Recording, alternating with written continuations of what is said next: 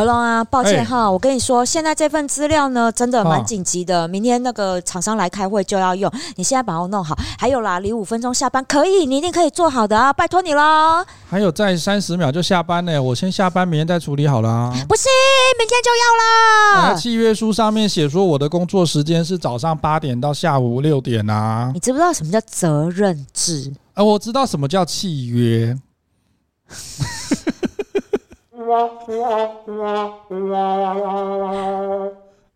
我觉得我一定会被 fire。欢迎来到有话直说，我是何龙，我是无话可说的米沙头，你是资方代表的米沙头，我才是劳方，我只走劳方。虽然现在是老板，但我走劳方路线的。你确定不是只有走老的路线？也烦。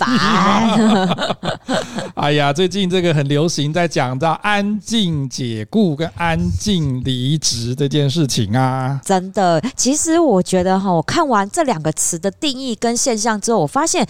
这不不是不是早就存在于职场很久了吗？安静解雇真的实在很久了吗？就是说，如果我真的很讨厌某一个人，然后我又觉得他没有什么生产力，然后呢，我又觉得说他应该走人，可是根据契约的话，你又不能让他提早走人，对不对？因为就是想要省那资遣费啊。对，然后你提早走人的话，剩下的资遣费或者是剩下工作费，你还要给他。公司想要不要付这个费用，他会想尽各种办法撵你走。我跟你讲，这个不要说。对方是没有能力的人，就是主管眼红这个人超有能力，他也就是用这种方式逼人家走啊。有多少的逼人家的方式走？你听过什么？哦。拜托，这方式好比那《后宫甄嬛传》里面所有精彩的这个那个什么伎俩啊，全部通通都用上。我跟你讲，职场的光怪陆离，光是安静辞退一个人，这个招数就多到不胜枚举，罄竹难书啊！罄竹难书哦，是罪行就对了。哦，哎，拜托，我自己一个人就遇到多少种了。哦，可是我也听过说，这种安静解雇的很像那种要提分手的男女。你知道吗？就是说，另外一方明明就觉得，哎呀，此情应该是待追忆，可以结束了。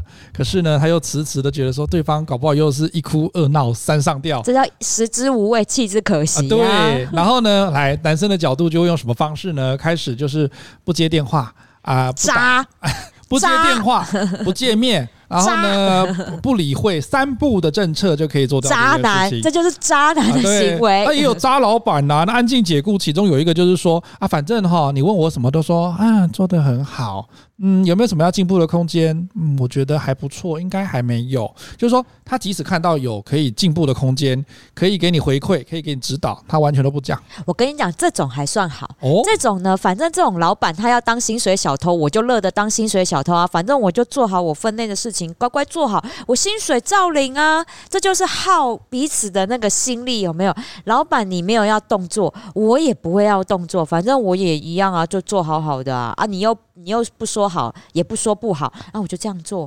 这个才是交给你啊，这个才是我们之前有一集讲细节控或者讲心机的老板的事情，他都不讲，不代表他没有问题，然后也不代表说你可以从这之中进步。当你一直都不进步，一直没有长进的时候，他在最后年底绩效考核的时候，不就把你干掉？对。我跟你讲，这就是重点。他想说，你都不跟我讲，哎，我前面问你这几个专案的时候，你都没讲。哎，我觉得年轻人自己要有知觉啊，对不对？所以还要我讲，带来公司多久？所以我之前就有同事遇到这一种。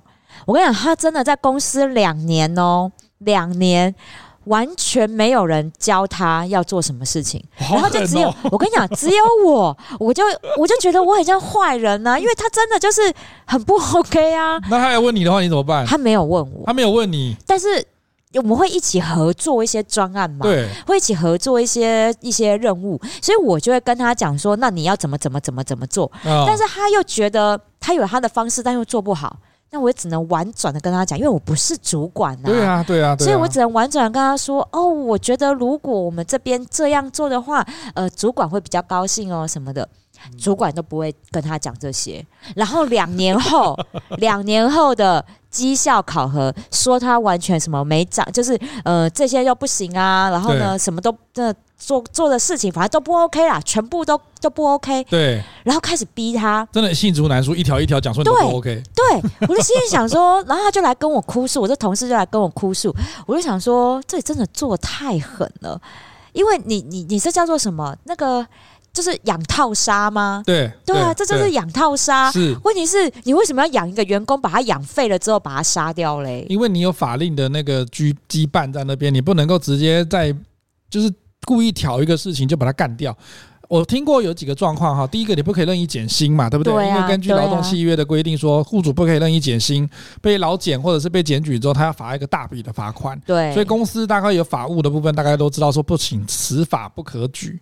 那他可以怎么办呢？所以我后来听过的方式就是他们把这个罄竹难书的东西写好，扣什么？扣年终奖金，因为年终奖金没有在劳动契约里面规定说一定要给。对，他是说雇主可以斟酌做这件事情，所以那个是雇主的权益。对，他不一定要给你哦。所以如果今天看别人都拿十个月，然后你拿零点三个月的时候，他就会说，因为我觉得你这边这个这样没有比人家好，所以你不可以拿那么多，是可以的哦。导致那个同事没有被。少年终奖金，但是他那时候被检核出来的时候，我心里想说，这也太过分了。可检核完没有惩罚他吗？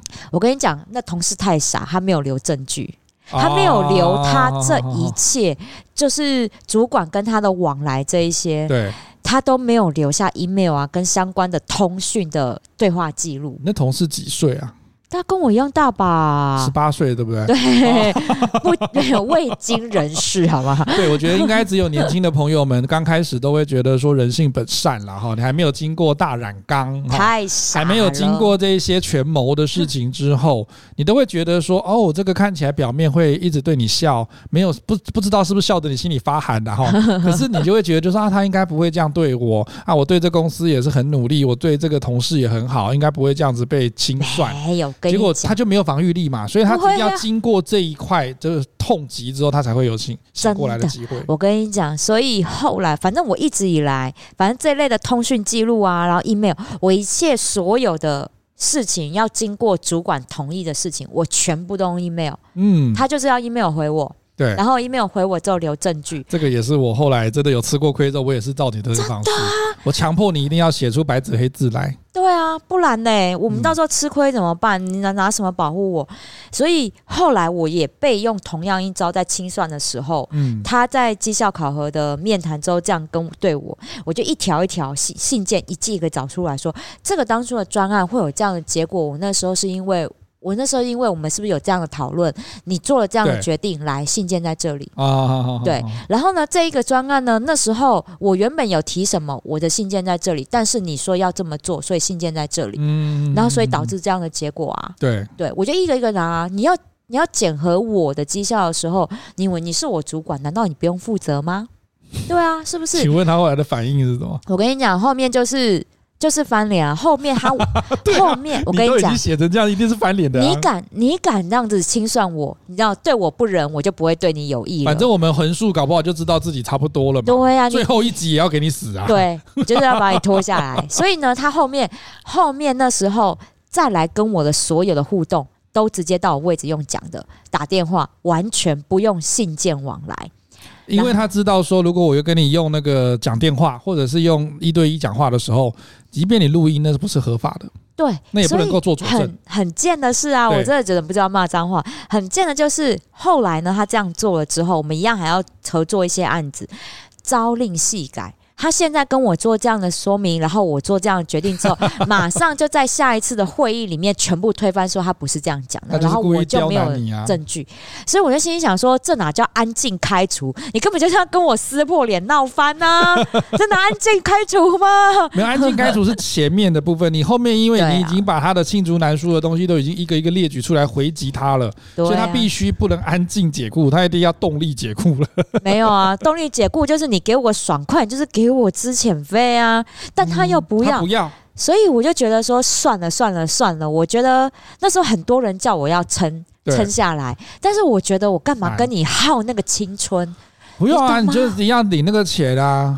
我就我就觉得我干嘛人生要跟你耗在这一些。斗勾心斗角上面，你知道吗？对，所以你既然你要跟我用这样的号，你要用安静开除的方式，我最后盘算了我的青春跟我的，对我最后盘算之后，OK，我自己提离职，对啊，要垫垫自己的斤两嘛。对，因为我觉得老娘不差那一点资遣费啦。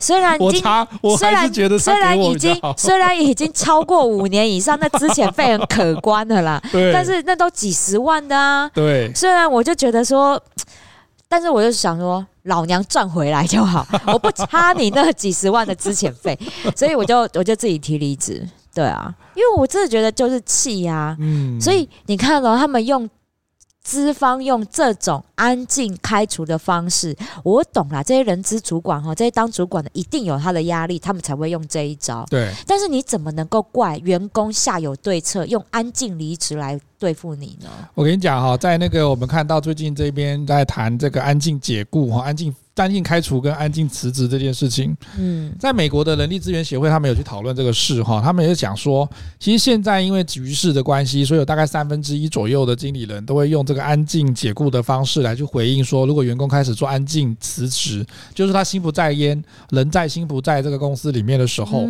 他觉得说，那我用安静解雇的方式去应对你的安静辞职。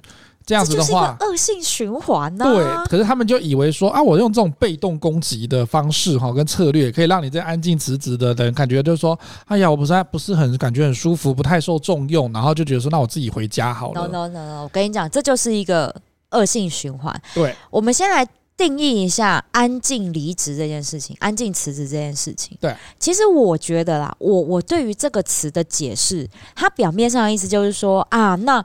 这些人，我们上班族呢，就是在办公室里面，就是做好分内工作就好，领多少钱就是做多少事，然后准时下班回家，就是这样。对，好，我不想多做事啊，你也不要叫我加班。嗯，对啊，加班你要叫我加班，是不是？啊，对不起，我东西还是明天再来做，就是用这样的方式。但是我觉得安静离职这件事情有个淡书，嗯，你回家之后不是真的就是放空，对，其实是做你斜杠创业的事情。这个其实这个概念已经在那时候讲 Flash，嗯、呃，是 Flash 吗？对啊，斜杠，对对，那因为但是没你，Slash，OK，这段我不要剪掉，很烦。Fresh 是什么？叫新鲜是不是啊？Fresh 是新鲜。我们很久没有录职场英文了哈，所以我们以后一定要还是要固定的来录职场英文，中文就好了。固定的职场英文这一集一定要录哈，各位各位朋友。好了，就是讲斜杠那时候啦，是是想斜杠就斜杠嘛，Fresh，你很烦。好，继续啊，继续，就是在讲斜杠。的时候就有讲到这个概念，就你要做斜杠的人，他一定有一份正职的工作，对，但是他又要有时间去做他斜杠创业的事情，那就是准时下班，嗯，然后假日也不加班，假日也都用来做自己创业的事情，对，所以这个概念在。讲斜杠的时候就已经存在了，对，只是现在的一个局势又把它演变出来，就是安静离职，就是我人就是在在办公室里面，反正我在这间办公室里面晋升加薪都无望了，我干嘛还要在这里卖命呢？嗯，如果今天我在这个办公室里面，我有机会升官发财，我为什么不卖命？如果这样的员工不卖命，他撑着有问题。那一般的人不是啊，你就是跟主管在那边勾心斗角，累得要死。那我何必呢？那老屁股坐在那位置上面，他就是不走啊，他就拢圆呐，对不对？然后呢，他在那边就等退休。那我们这些人有没有拜托？等到他退休十年后了，我才有机会坐到那位置。我要浪费我十年的青春哦。对啊，那你当然要安静离职。我下班之后就去做我的创业啊，对不对？嗯、所以安。静离职，这是有个但书，不是说我心不在焉，不在办公室，不为公司卖命，不是，是我一样专心的。好了，就这个八个小时，我就在这里好好做好我的工作。嗯、你不要再叫我加班，我就是这么多，就是这样。我下班后做好我的创业。对对，这才是安静离职它真正背后的一个含义。不过，因为我们哈在全球的这个职场长达将近三年的疫情的影响之下嘛，好像疫情会不会再继续恶化当中，这很难说哈。对，所以我们看到说远距的工作跟疫后辞职哈，就是说那个。疫情之后，很多人回到岗位上面就开始提离职这件事情的风气兴起之外，因为他会觉得，就是说我如果在家可以上班上这么久，我干嘛一定要待在办公室，或者是我一定要选择这份工作吗？对，没有一定要哈。然后在这个远距工作跟疫后辞职之后，衍生出来就是我们刚刚讲的那个 quiet quitting 哈，就是说那个安静辞职这件事情。嗯，他当时候是怎么出来的呢？在那个抖音哈 TikTok 上面讲的说。有一个用户哈，他就讲，他就上传了一个影片，在讨论安静离职，就是所谓的不多做、不加班、不往上爬，我不升官，我不会发财。可是就有可能像 Misato 讲的说，他后面有好多的因素跟有可能是呈现的现象。我觉得其中的斜杠可能是其中一种。对，那个还是比较积极向上的人，他会去规划他的人生，所以他会选择做斜杠青年或者是斜杠的工作。他不见得是正职之外做别的工作叫斜杠，他有可能认为说我三个都叫正职，就跟有些我有些朋友哈很好玩，他如果要去跟银行打交道，比如说做资金的调度或贷款的时候，嗯，银行不是都会调那个联征记录，对不对？对对对。然后他就问你说，哎，你在跟哪一个工作？你在哪一个上班？你就说我有好多工作。我朋友就说我有好多工作，你要讲哪一个？他就说，我就说就是说白天的那个，银行会认白天的那个，或者是有加劳健保的那个。嗯。然后我朋友就讲说，可是我也有很多都有加劳健保的哈。然后呢，我也有可有的有可能是白天，可是他说，那可是我白天下班之后的工作，不见得赚的比白天的少。那请问到底哪一个叫做正职工作？这个也挑战了以前我们传统这种概念在这边。而且呢，我跟你讲，银行更是固执，银行真的固执，固执，银行非常的固执。可是年代真的不一样了哈。对，我们现在有一些虚拟银行出现，就是它没有那个那个实际的那个柜台，对对对，没有实际的分行。对，就像将来银行这样子的一个一个银行的这个产业已经慢慢出现了。对，所以他们节省那个成本，然后他们对于说这些职业的这一些定义，真的就比较宽松一点。因为我朋友也开始，我们最近在这几。年我们在讨论这个事情哈，所以这个也是我们在疫情这个三年的期间，其实有很多不同的现象跑出来了。我们真的要借由这一些资讯，或者是借由这一些现象来去把自己多做一点提升了哈。真的。所以他现在我们回来讲说那个安静辞职这件事情。他说：“你不是真的辞职，你不可能 physically，你不可能真的在外在的部分跟老板提说我不干，然后回家。他是辞掉你心中在那个在职场上追求卓越超群的自己，真的。意思是说。”我刚开始第一年工作的时候，我一定雄心壮志，对不对？热血沸腾，我一定要让这家公司觉得拥有我是一个最正确的决定，一定可以让他哈超越同业这样子。没错。然后呢，过了好久之后，发现说啊，又被人家攻击，然后呢又没有加薪，对。然后呢，这个好好的福利也没有在我身上。哦，有的时候加薪会用只加八百块来羞辱你哦。对，就是明明升暗降的方式哈。各个这种手段都出现了之后，后来他就发现说，如果像米沙头刚刚讲的那个企业哈，就是待在那边待了半天，就发现说，你只看年资，你不看能力，你不看实力这件事情，对。这个公司还是有哈，有。结果这个情况之下，如果他又评估说，那公司感觉也不会 fire 我，哈，对。那这个时候就会出现这个恶性循环，就变成说，哎，我也没有想要多精进，我没有像米萨头刚刚讲的说，我们去做斜杠，他可能呈现的是更负面、跟消极的一个方式，就是说，所以为什么我们后来看到像中国大陆或者日本有出现躺平主义这件事情？第一个，你的环境有造成他。这个心态的问题嘛，第一个，如果今天房价一涨到一平五百五百万，然后呢，你要买一个二十平都要一一一两千万的时候，啊，三三千多万的时候，然后你就会心想说，啊，可是我一个月才三万五，然后呢，我家年终不吃不喝，然后呢，我爸妈又没有留祖产给我的情况之下，对啊，然后你想说我什么时候可以赚到那个二十平的房子呢？没有啊，想说算了，那干脆就不要。那你想说我大概到七十岁的时候才能够拥有那个房子，然后你想说我干脆拥有灵骨塔可能好一点。对啊，灵骨塔还没那么贵哈，然后我朋友就跟我讲说，没有，你不知道行情，灵骨塔现在搞不好也蛮贵。灵骨塔很贵，灵骨塔很贵，所以我就跟我朋友讲说，你在这样的一个环境之下的时候，你怎么会跟年轻人讲说你要存钱买房子，你要背四十年、三十年的房贷？所以呢，在之前有一集哈，那个李玉玺嘛哈，就跟他爸爸李亚明讲说，我们现在这个我们这个年代哈，Z 世代八零九零或者是零零年后的，我买不起房子。如果我没有靠爸妈的话，买不起房子，我能够买得起就是公仔跟包包。那我觉得我买公仔跟包包可以，因为它可以增值，对，它可以短时间之内搞不好就可以得获利这样子。他觉得我就投资这个就好了，我哪有钱投资房地产？对啊，对。所以我觉得现，因为我觉得这也是时代不一样。现在的年轻人，我觉得他们，我们之前就在讲，比起我们当时候毕业的时候来的更辛苦。对，而且现在的学生，你看，已经疫情三年了。嗯。他们三年下来，我们就讲大学生就好。他大学三年呢，对啊，都没有实际好好的跟同班同学相处过，他人际关系开始很薄弱啊。对，那你怎么样让他就是有一个同才的相处，然后再来就是在社会上面竞争的意识，嗯，很难呐、啊。对啊，那就在家里面念好自己的书而已啊。对啊，对啊，那那他们能怎么办？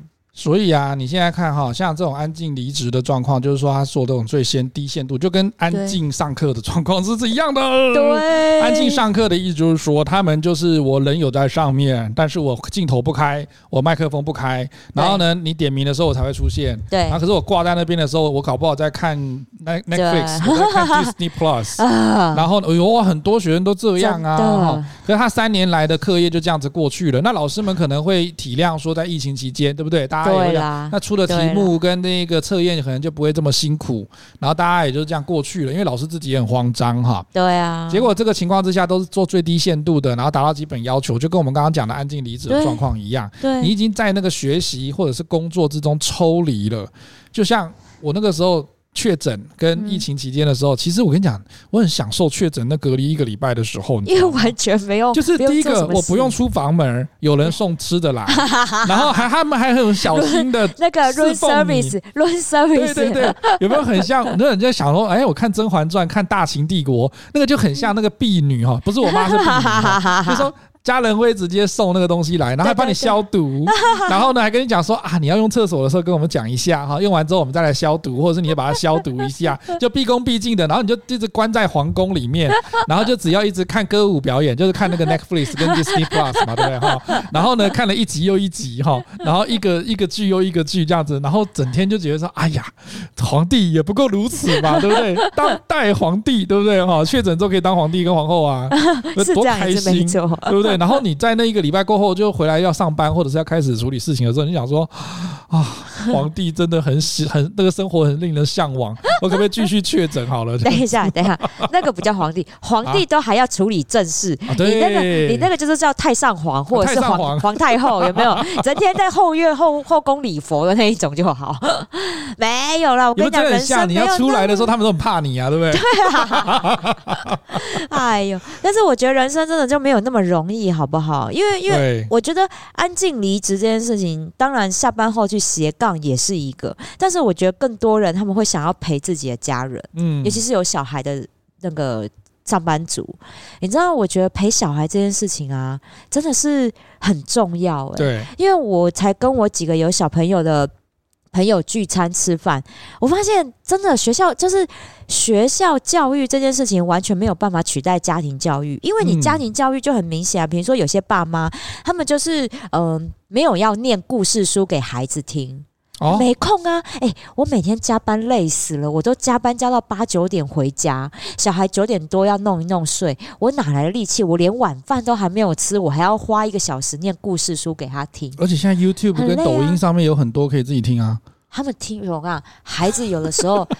爸妈回来了，他就是想要黏爸妈嘛，就是那么才三四岁、四五岁的孩子啊。我能够理解，我们家侄子真的是有时候，这我回家的时候他就看着我，就是说我跟你讲，他就可以跟你分享今天的日子的生活，做的做什么，后来跟他同学干什么干什么。我心里想说，你当你一边听，然后一边换衣服的时候，你想干我屁事？可是你就会想说，我哥跟我那个大嫂就会讲说啊，他这只是要分享他的生活，他要有一个人听众，要有一个人对话这样子。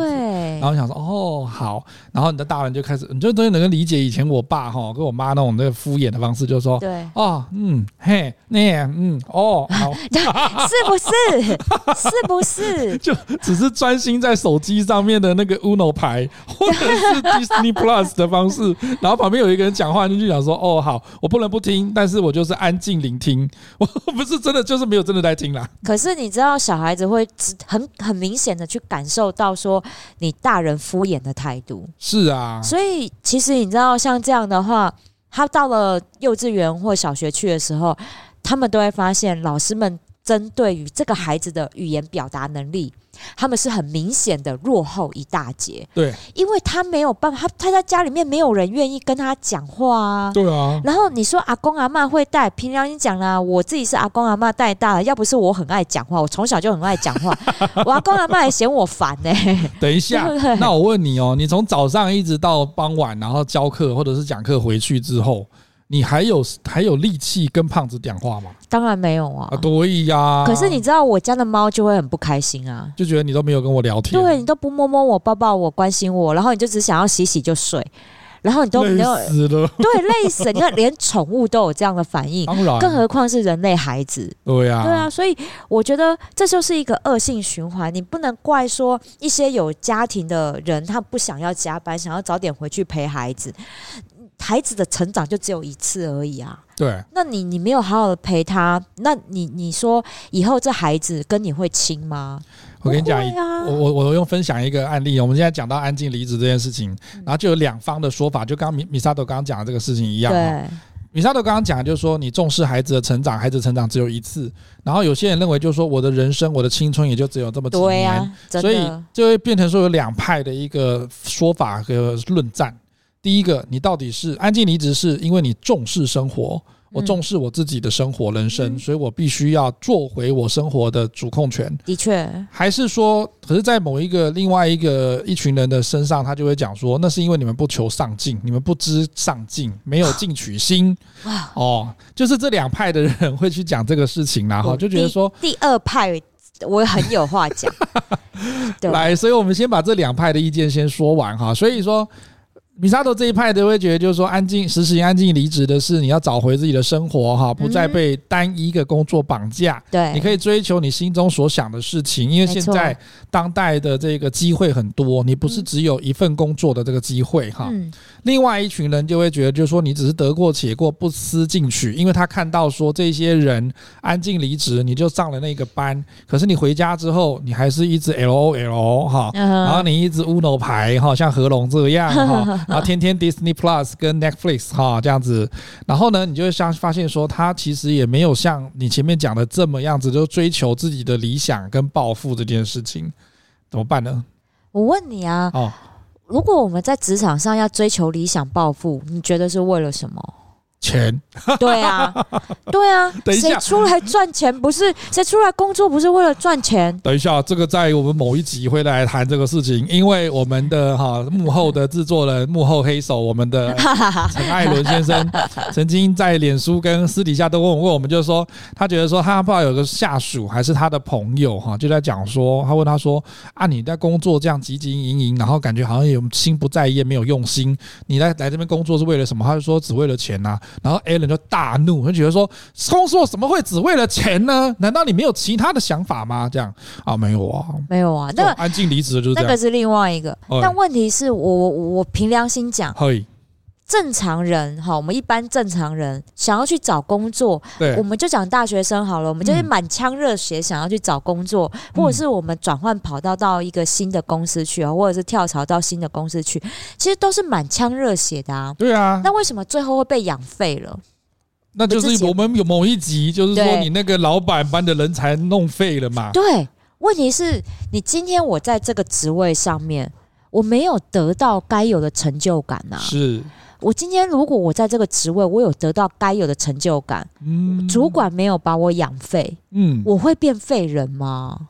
不会。就像我刚刚说的那两个那两年，完全没有教他任何事情的同事，如果你今天真的好好的有做到一个在位训练，嗯，我们在讲培训哈，它其实有一个很多的环那个面向，其中有一个叫做在位训练。对，跟在职训练又不一样。在位训练是说，你根据你的这个职位，嗯，你这个职位其实还有该做的很多事情，对不对？对，一直到你准备要晋升往上爬的这一这一连串，都是有教育训练的。所以从你开始任职到这个位置来的时候，这个公司本来就应该要依照你这份工作的工作说明书，为你规划一连串的在在位训练。哎，年轻人计较这么多，你那个工作说明书里面没有做、没有写到的事情，你还是要做啊。当然你要训练他，哦，你有训练吗？没有啊。我跟你讲，我跟你讲，台湾的公司真的都是这样，没有，几乎没有几个公司做到在位训练这件事情，然后就只会一昧的说啊，那这个员工做不好，你没有训练他，你没有教他，那你怎么会让他训练好嘞？你你怎么会说他绩效不好？今天凭良心讲，一个技能的。培养啦，吼，我们不可能说是啊，让我就让你上个两天课，公司开个两天课就就可以了。嗯，你大学研究所都要念四年跟两年的，对不对？嗯，所以我觉得你今天你今天这个职位，你的员工你有没有做好相关的训练？嗯，你也不是说每天都训练他，不是啊。一段的时间之后，他他现在的这个绩效，比如说他到职了已经一年了，对，那这个绩效其实都 OK 了。我们是不是要更深入到这个职位的更深的一些的东西的时候，那我们是不是可以给他一些的培培育，然后让他可以做更深的工作，不是给他更多的工作哦？对。不是，是这个位置本身，它应该有最大发挥的绩效。我们继续让它发挥最大的效益。对，那你又没有给他这样的训练，然后一直是说你想办法做到更好哦，让你怎么样？没有啊，那叫压榨啊。嗯，对，不叫而杀谓之虐嘛。啊。所以呢，其实在这个在这个现象出现的时候，那个《华尔街日报》也有讲哈，就说。嗯其实，在美国出现这个 Z 世代的年轻职场工作者，他开始明确拒绝一件事情，嗯、就是他英文写的是 hostile culture 哈，就是说他不做工作狂。对啊，有些人他可能刚开始很热血的进入公司，加入公司团队的时候，他就会开始说我要积极的争取成绩，然后积极的升等升官。然后呢，他这边的话，什么东西他都希望了解一下，然后什么希望都能够把他这个做好。可是呢，就会出现一个状况，就变成说，他就变成晚上的时候或者周末的时候都会加班，然后拼命的回 email 这件事情。可是呢，现在如果 Z 世代的人，他就会想象出，说我只专注在我完成我核心工作，就像工作说明书一样。对啊，我会拒绝我职务范畴以外的额外工作安排。对，包含就是说我下了班我就不会回 email，当然不会在周末的时候而来公司加班。当然，哎哎。我我真的觉得哈，下班回来回 email 这件事情，我觉得这个要有一个控制吧。嗯，就算是跨国企业，我觉得也都要有个控制。今天你老板是因为所有公司的薪钱都是你在赚，都进你口袋，那你除非你拿那些钱出来分你的员工，不然你怎么能够 要求你的员工要二十四小时待命？对啊，不过其实，在那个《华尔街日报》这边也有写到说，他怕大家误会说，那这些人在一些资方或者是一些比较年长的经理人身上哈，他们就会觉得就是说，那你说的安静离职跟在职离职这种说法的话，就感觉你是怠忽职守。然后觉得说啊，那你就等于就是不思不思上进这件事情哈。可是呢，他这边指出说，其实你奉行这样子的一个安静离职的这种工作心态的人，他事实上还是会完成，他会完成你本分的工作。对，只是说，如果再跟他讲说，那我把你升成那个科长，哎，升成组长。好，或者升官，好，功成名就这种状况的话，他会跟你讲 no no，他说我会更优先考量工作以外的生活，他不想把人生都压注在工作之上。真的，真的，真的。我觉得现在哈，我比如说我也还有认识比较年轻的二十几岁的这些工作者哈，刚开始他们真的有一些冲劲，然后呢，以前我这么。有冲劲的时候，当然我们现在还是有一点哈，因为我老板还是听得到，还是说，我们还是有冲劲哈，只是说以前的那个冲劲感觉就是我会不眠不休。早上六七点进公司，晚上呢可能六七点六七点离开，然后还继续进修，或者是还继续去研究说啊这个东西要怎么可以做得更好。欸、会耶，我以前也是。做到十点十一点，然后你发现说第一个我没有吃晚餐，我的肚子开始跟你做抗议了，然后再来呢再久一点，你发现说我好像有一点点溃疡，你太严重了，身体开始出现状况，有你三餐不继哈，然后呢开始就是吃的又不是很平均均衡的时候，对，身体会跟你抗议。搞坏了，然后你开始会头痛。哎、欸，你没有过劳死，真的是不幸中的大幸、欸欸。啊，表示我们那个时候年轻的时候耐操耐耐耐耐耐劳哈。现在还要注意三高，免得变会更哦。啊、对对对对对。可是你看哈，那个时候或者是现在有一些人，他还是会做一样的事情。可是到我们现在跟各位听众在讲这个主题的时候，我们就会思考一件事情：第一个，你如果你在刚二十几岁，刚刚开始做第一份工作。你的现在的工作的年龄大概会到几岁呢？如果是我们这个年代的话，看起来应该六十五岁以上应该是跑不掉了哈。对啦。然后你从二十几岁开始算，你大概有四十几年的工作时间。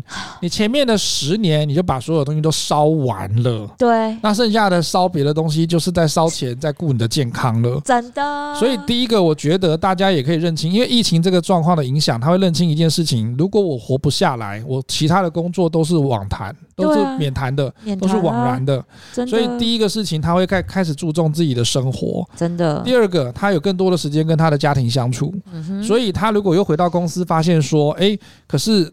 我疫情这些家人确诊之后，有些人有后遗症，有些人有长新冠，然后他觉得说啊，可是我觉得我我在那个疫情的这三年里面，我想清楚了，家人没有办法取代，对，然后健康也没有办法重来，对，所以这个时候他就会更加的思考自己的人生到底要是我这个整个靠在生活上，还是整个靠在工作上面。是啊，以前我真的在工作狂的那个时候，我家人真的会跟我抗议，他就会跟你讲说。你可不可以先做好家里的事情，再去处理外面的事情？是啊，你那个时候年轻人想说，你们自己不会先处理吗？我外面很忙哎，工作需要我，老板需要我，对，然后那公司没有我，好像会死掉一样，这样。然后可是等到你看到说你的双亲哈开始白发苍苍，然后呢牙床开始摇动哈，然后假牙开始一副又一副的做出来的时候，你就会发现说，哎，好像。应该要看懂一些什么事情了。哎，子欲养而亲不待啦，所以我那天我们两个都还在，不要乱讲。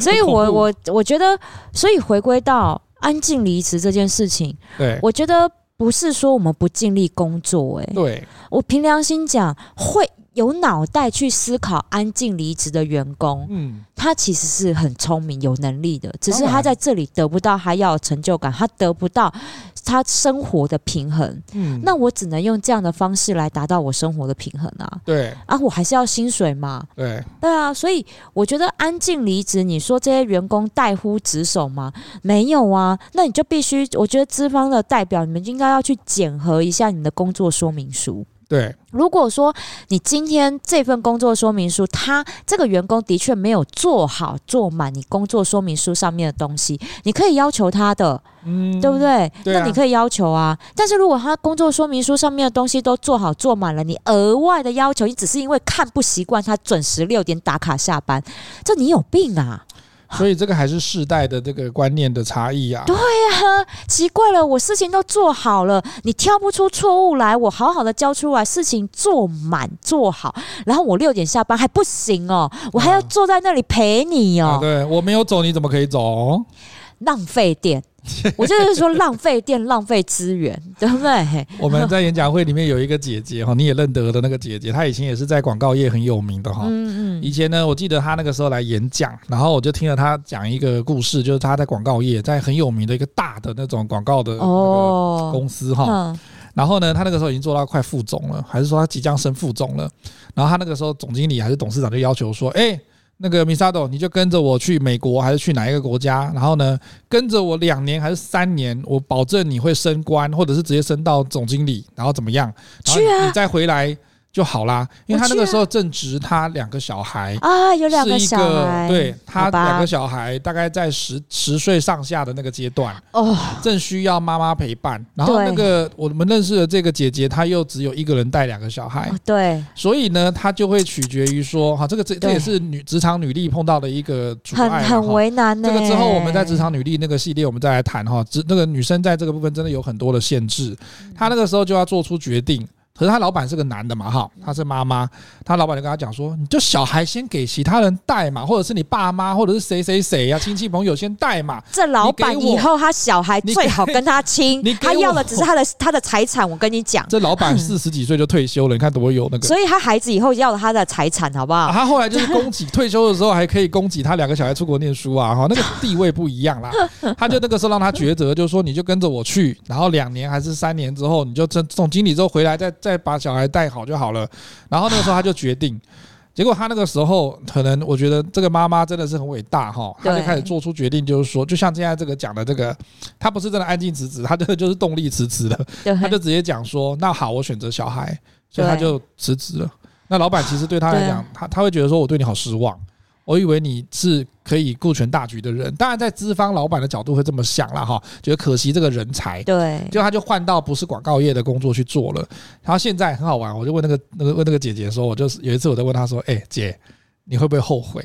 她说，嗯，现在看着儿子二十几岁哈，然后都差不多了，然后我心，他他现在讲说，嗯，我当时有点后悔，他觉得说，搞不好我那时候做他总经理，我搞不好也可以四五十岁就退休啦，对不对？我跟你讲，可是这个是妈妈啦，真的是妈妈。我觉得，我觉得我昨天。我们我们家会有他做演讲，他的演讲题目叫做“后悔与不后悔之间”啊。我跟你讲，我跟你讲，这个真的就是我们人生在做出那么多决定的时候，对，尤其是你在你在选择想要安静离职这件事情之后，嗯，我觉得安静离职是一个现象，对，这个现象代表的是这个这些人，我们这些人后面做了好多好多人生的选择，嗯，你做出了人生的选择之后。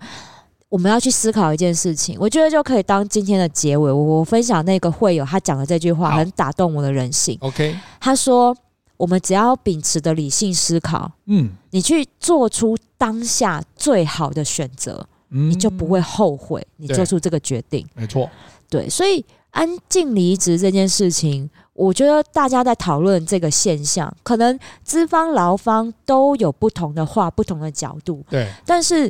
回归到人生是我们自己的，没错。谁能够帮我们过人生？没有啊。嗯。那我们要怎么样选择过自己的人生？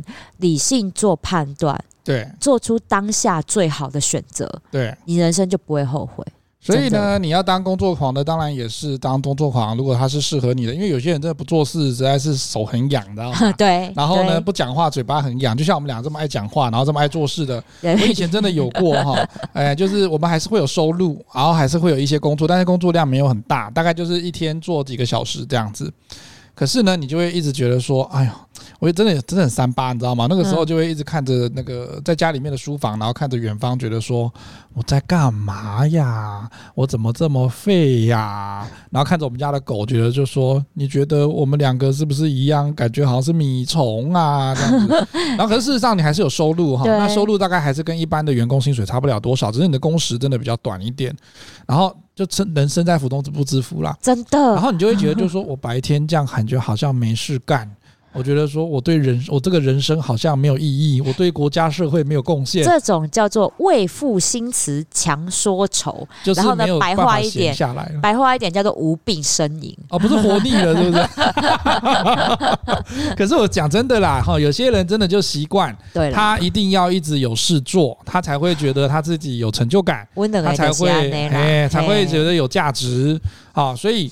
我就知道说我的个性是，但是你要先了解自己嘛，哈。对啊。所以我们为什么会讲说我们在职场求职的时候，我们会先让大家看自传，然后呢要自我介绍，因为我要让。你自己知道说你是什么样子的人，你要先了解自己之后才有办法处理好工作。你连你自己都不了解的话，你怎么处理工作哈？对呀。所以你要了解自己，像我那时候就了解我自己，说我是一个像是发电机的人，我不能够停下来，停下来我就要最后再用手要再摇摇摇摇摇摇摇摇，要摇到很大力之后，它整个启动之后，它才会一直在供电嘛，对不对？嗯。可是如果我一旦停下来的时候，我要再一直转回来到有电这件事情，会需要一段时间。哦。我心里想说，那我就直接开大店跟小店这件事情就好了。你比较辛苦啦，嘿，你比较辛苦。我是太阳能发电就好了，我只要隔天就睡一觉起来，然后照到太阳光，我就去发电。所以我们就一定是要就是说啊，可能运作小一点，或运作全全全呃全程运作这样子。所以我们就知道说我们的个性不能停下来太久。对，所以疫情那一段时间哈，那一那个确诊那一个礼拜的时候，那居隔的时候，我们想说。会不会到时候人家又要一段时间？会，真的还是会，因为剧太好看了，你知道吗？烦了，我已经好久没追剧了。对啊，你还没有确诊吗？可以确诊一下。不对啊，本台不代表本台立场哦。所以啊，其实我觉得啊，哈，还有一些文章会跟你讲说，我们刚刚讲的这件事情，安静解雇 VS 安静离职这件事情嘛，哈。可是这个是个恶性循环啊，就是跟米沙头刚刚讲的。所以，如果我们的企业要去因应这个现在疫情后是疫情时代哈，很多人都想通了，然后呢，很多人也开始离职了，所以现在很很缺工嘛哈。对啊。那企业要怎么怎么应应这件事情？你不可能再去 PK 这两个安静离职跟安静解雇这件事情，不可能。所以第一件事情，你要开始去慢慢适应这种不是很自在的环境，这是企业的角度哈。对，如果你今天不知道怎么解决，然后就想说，反正我就和谐，我就息事宁人，我就安静解雇。这件事情，我就可以避免掉冲突的话，这个想法真的是大大的错误哈。对，你要先去了解说这个不适应的状况是怎么样子，可以把它做一个解套。而且我觉得企业不要小看网络的力量，对，你做这样的行为，员工会在网络上传播。没错。所以第二个，其实你要了解你的员工哈，你要跟你的属下建立真正的连接，不是只有 Line 的群组。对，你要真正的连接，你要面对职场挑战的时候，才会知道说你这些人是你的伙伴，他不是你的对手。因为现在真的很难独立作业了哈。即便像我们现在做自媒体、做社群，他你看哈，阿汉他们那个时候做这一系列的影片，他不是只有一个人从头到尾录制、剪辑、化妆、脚本，什么都自己来，不是，还是有个团队哈。所以今天他既然是团队，是你的伙伴，你就连他的其他的生活都要能够帮他去考量到，帮他去照顾到。对啊，因为他有办法在公司里面把工作做好的前提是现在的前提啦，是说他在他的家庭、兴趣、才能跟爱好也要是我们去关照的一部分，这才是了解员工的一个最大的方向哈。嗯，再来呢，你要落实工作状况的确认。就说如果他真的跟你提离职了，嗯，你要去进行留任的面谈，他不会跟你讲实话是没有错啦，可是你还是要进行这样的一个留任面谈的作业，然后定期去确认说啊，你最近工作的状况怎么样，进展到哪里，而且可能是值跟量的方向都要看得出来，嗯，因为他有些时候觉得说你根本没有注意我，你根本没有在乎我，他的心声没有被听见。对啊，然后有些时候就有人也也不敢讲，是因为怕你秋后算账嘛，对不对？哎，这也就回归到我们之前讲的那一集，把人给养废了。对，凭良心讲啊，每个人进来要不是人才，你怎么会用他？对，对啊。还有另外一个就是说，你在那个我们刚刚说要请员工这边，我们要跟他交心嘛，哈，确认工作状况。还有另外一个，我觉得这个真的是。我们可以来夜配一下演讲会，你要练习说话。你在跟员工展开这种棘手的讨论之前，你要练习说你想要说什么，然后你要怎么说。其实现在陆陆续续哈，在后疫情时代，有非常多的文章开始去劝我们的主管跟长官哈，说你要怎么讲话。对，因为你已经那个年代，就是说我只以指气使，然后直接用命令式的方式讲话的方向已经不一样了。拜托，都什么年代了？对。所以，可是真的有人还是没有办法改掉那个习气哈。我刚刚在来录音的那个路上，在十字路口就看到那种白发苍苍的大老板，穿着西装笔挺，后面跟着两个好像是那个小弟，好像小弟一样，然后就在那边看合约。他们好像是要去看开什么会员大会，因为我偷偷 看到他们的那个纸上面盖章的，然后有写什么会员大会的议程表这样子，还是会议记录。然后就想说，哦。一个老板呢，一直往前走，然后小弟感觉好像就是屈躬毕敬呢，一直这么讲讲讲讲，这个状况还是有。只是我不是说这样不行哈，而是说这个后面在如果在后疫情时代之后呢，真的你要跟你的员工开始去做这个打破安静离职跟安静解雇这件事情的话。长官哈，跟主管，你的练习说话这件事情，要练到说你的语气用字必须要完全符合你想表达的意思，不要再猜了，不要再细节了。这件事情很难，很难没有错，但是这个是一个目标嘛，哈。对。最后就是我们在演讲会讲的，他要增加沟通，你要创造一个开放透明的对话环境，他才会自在的跟你提问。否则的话，有些人就像我们进小学之后开始这样，有没有问题？呀，我有问，我要问这个，啊，何龙，你怎么那么多问题？你上课有在听吗？就会被抑制住下来。对啊，对啊。这件事情如果是在这个风气之下的话，后来就没有人要问了，然后后来就觉得再怎么艰难就自己看着办。嗯。可是这个情况之下久了之后，他真的就会安静离职，因为我觉得我没有办法获得什么样子的协助，或者我就在这里都没有话语权呢。哈。对啊，啊，反正公下面都被对啊，都被拒绝，老板都要他就一言堂啊，啊，我讲什么？我干嘛浪费那口水？对不对？喝多喝水还比较好。后来老板，后来老板觉得说啊，你一直做不好，然后一直骂，然后后面后面就开始安静解雇这件事情，这个是恶性循环。这真的是恶性循环。欢迎所有的大老板都来加入演讲会，或是你公司要创立演讲会，欢迎私讯我们两个，我们都会跟总会来做接洽，帮你们在公司内创会。是，所以这边这五个点哈，是帮助大家可以去摆脱我们在安静离职跟安静解雇这个僵局之上。僵局之下，哈，能够怎么样去解决问题？我觉得这个才才能够提升你的团队士气、参与度跟幸福感都很重要的。对，我觉得哈，与其哈想一些手段对付员工，不如想想看怎么样营造一个正向循环。没错，对。今天的节目呢，我们也会在公布的时候呢，会贴在我们的 LinkedIn 领英上面哈。我们现在有有话直说的领英，我们在脸书跟我们的 IG 都可以搜寻到有话直说，欢迎大家上去给我们点赞，也可以按分享。希望呢，今天的节目你会喜欢。有话直说，我们下次见喽，拜拜。拜拜。